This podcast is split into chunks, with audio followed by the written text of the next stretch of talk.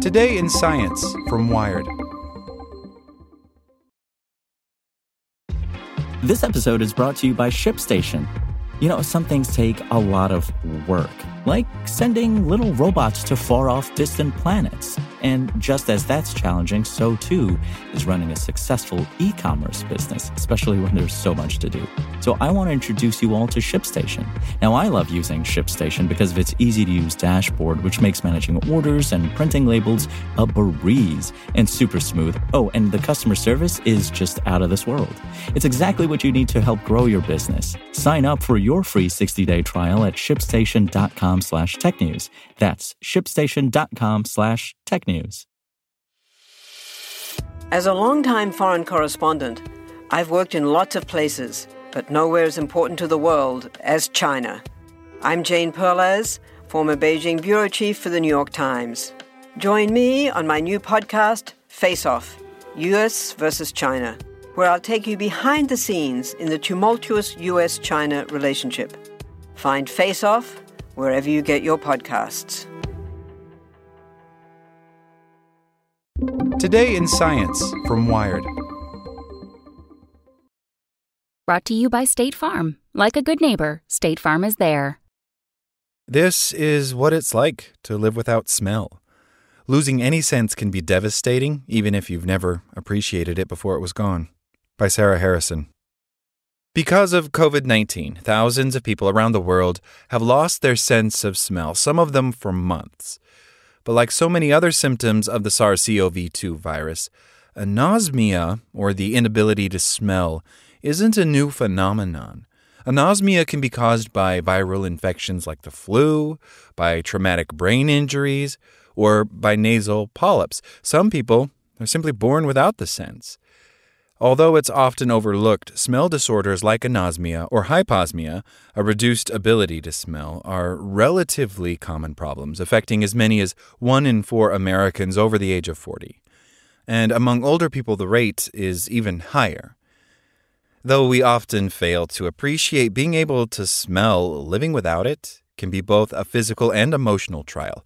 Anosmics can't tell if something on the stove is burning, and because smell and taste are intricately linked, they can't experience complex flavors. Many people with chronic smell loss report feelings of depression, anxiety, and isolation. Wired sat down with Duncan Boak, founder of Fifth Sense, a nonprofit based in the United Kingdom that has provided support and information to people with smell disorders since 2012, to find out what it's like to live with anosmia and about how he's adapted. He's also a co author on the report linking smell loss to depression. This interview has been condensed and edited for clarity. Wired asked, What was it like when you first realized you couldn't smell? Duncan Boak says, I'd been in hospital for a week, and I considered myself lucky to be alive because I'd fallen down a flight of stairs onto a concrete floor and hit the back of my head. The day I got out of hospital and I got home, I was working out. Am I still okay? Is everything working? It was when I was eating a meal that I thought, this doesn't taste of anything. And then I realized I couldn't smell, and my initial reaction was, this is really odd. Wired asked, How did you learn about your own condition? He says, This was in 2005, and I didn't have ready access to the internet at the time. I went to my family doctor, who said, Oh, right, this is very rare. I've not met anyone who this has happened to before, but I heard it can happen. We don't know much about it. We don't really know much about the sense of smell or how it works. It might come back of its own accord. Give it six months to a year, see if anything changes. If not, you'll just have to live with it. No one I spoke to, friends or family, had heard of this happening to anyone either. It felt very much like an anomaly. I think the crucial thing for me was, as I now know, I lost something that I didn't actually know I had.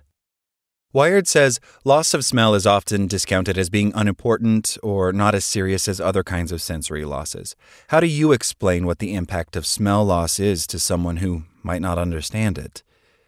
Duncan says, just imagine yourself lying in bed on a Sunday morning with your partner, and you've got the duvet pulled over you. You're dozing, and it's the smell of your partner the skin, the hair, their smell because we all smell differently. We all have this individual specific smell. It's the smell that tells you that it's them next to you and no one else.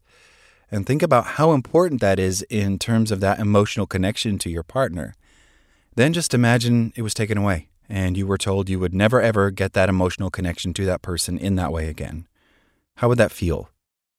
Wired says there are functional losses too. What adjustments do people need to make? And Duncan says, in terms of health and safety aspects, it's about being very cautious when it comes to gas. Use a natural gas detector if you can get one. Definitely use a smoke detector. And another issue is spoiled food. It's a lot harder for people to live alone. If you have someone you can rely on, use their nose, sort of a designated nose.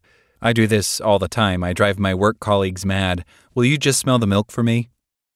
But then it's really interesting because by involving someone to do that, if they don't know me, that can result in a dialogue and people can start to understand and appreciate it. Actually, talking about it is really, really important because unless we talk about it, unless we talk about the impact, people won't understand. It's a very difficult thing to get your head around unless it happens to you. Wired says, Food doesn't taste the same without smell, but you love to cook. How have you managed to find fun and joy in cooking without your sense of smell? Duncan says, I'm actually known as quite a good cook amongst my friends, but I can't actually appreciate a lot of the flavor of food. But what I do is I rely on my memory and also the knowledge of what flavors work together, and also following the recipes. For me, it's very much about focusing on the elements I can still appreciate, so texture, temperature, spiciness, and also taste. I am able to detect sweet, salty, bitter, and umami, which is actually really quite nuanced. I've learned to focus on my sense of basic taste. It's about focusing on those elements you can still appreciate and paying attention to them when preparing a meal and eating it. Understand what works for you and experiment.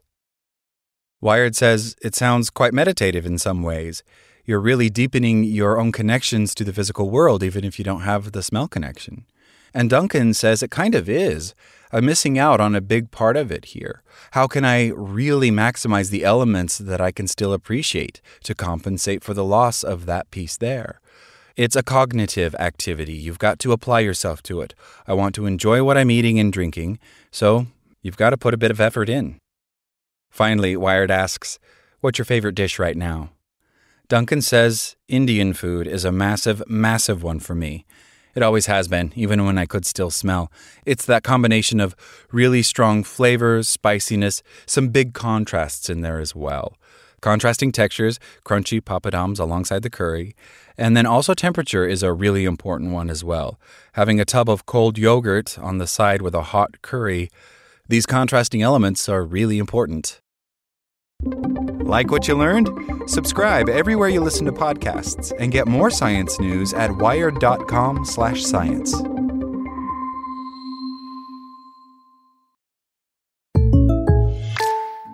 Technology is moving so fast, it feels like you need the latest self driving car designed by the most advanced robot to keep up.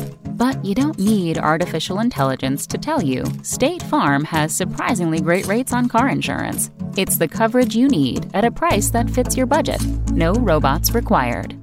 Like a good neighbor, State Farm is there. Save big money on everything for your next project at Menards. Spring is here, making it the perfect time for outdoor projects. Suncast storage sheds are an excellent solution for protecting outdoor lawn and gardening tools. They're easy to assemble, and the all weather construction provides water resistance and UV protection. Save big on Suncast storage sheds. View our selection of Suncast products today in store and on Menards.com. Save